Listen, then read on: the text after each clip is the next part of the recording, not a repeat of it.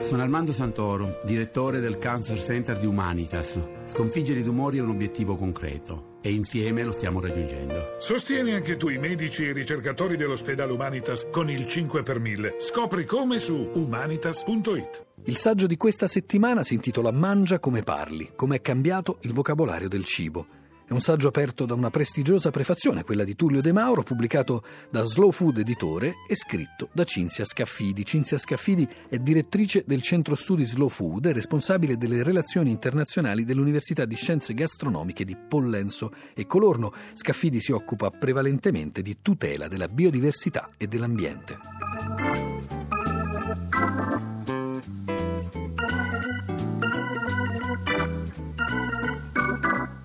Parliamo tantissimo di cibo quest'anno perché c'è l'Expo, ma parliamo tantissimo di cibo in generale perché mm, probabilmente ci stiamo rendendo conto che ne sappiamo molto meno di un tempo, o comunque c'è stato un momento in cui ne abbiamo saputo veramente poco.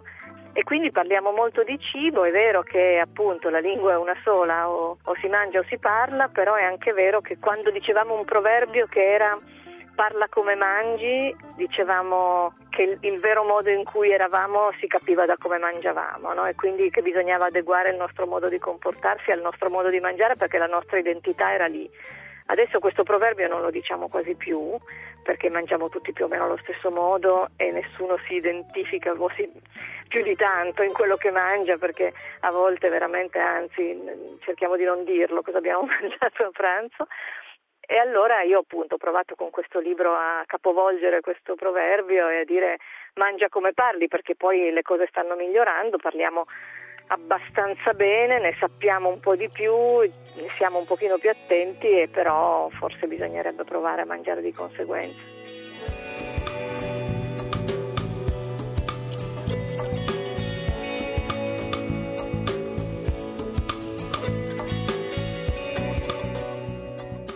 Nel mio libro cerco di raccontare un po' la storia di cento parole del cibo, di come si sono evolute o involute nell'arco degli ultimi decenni. Certamente ci sono parole molto radicate nella nostra storia, nel nostro modo di, di, pensare al cibo, appunto parole come naturale, come biologico, come genuino, come tradizionale, che continuano a essere un po' ondivaghe e che sicuramente non vengono poi aiutate da, da, dalle strettoie in cui vengono infilate dal legislatore, però occorre rendersi anche un po' conto di come cambiano le cose. Una volta la parola naturale significava senza nessun controllo, senza nessun intervento, ma quindi proprio per questo potenzialmente pericoloso. Oggi la parola naturale significa un prodotto che è stato talmente controllato lungo tutto il suo percorso produttivo eh, e questo chiaramente fa un, fa un, po', specie se uno poi pensa alle parole in sé, a come dovrebbero essere utilizzate e soprattutto se uno pensa che oggi chi non fa, cioè chi non aggiunge eh, chimica all'agricoltura, chi non aggiunge eh, additivi eccetera eccetera lo deve dire e certificare e chi invece fa tutte queste cose viene considerato convenzionale e quindi viene considerato quello che si comporta come si è d'accordo che ci si comporti sostanzialmente e allora non ha bisogno di certificare niente.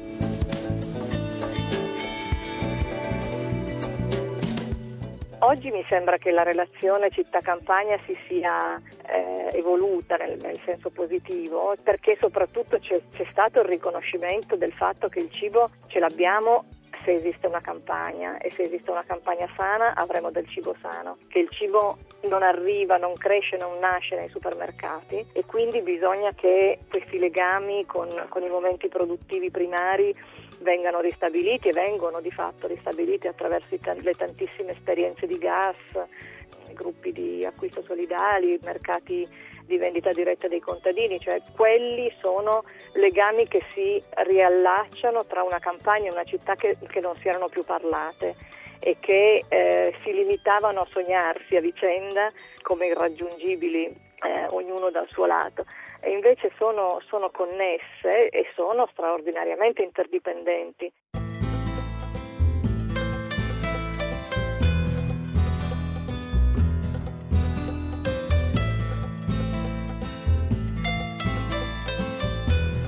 Stanno entrando tantissimi vocaboli nuovi perché stanno succedendo anche tante cose nuove, un po',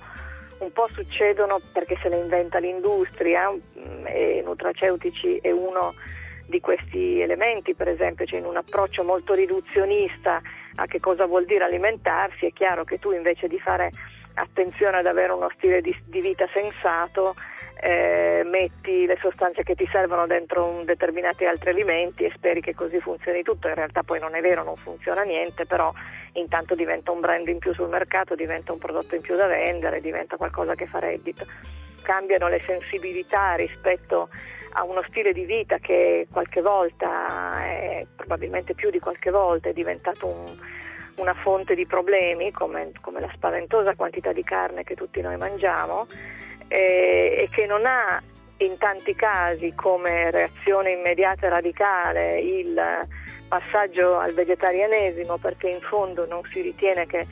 sia sempre necessario questa scelta qua, ma ha una, una attenta valutazione di quanta carne si mangia e quindi ci sono questi questi che riducono semplicemente il loro consumo di carne portandolo ad una quantità molto ragionevole, cioè non è che fanno i sacrifici e le penitenze, mangiano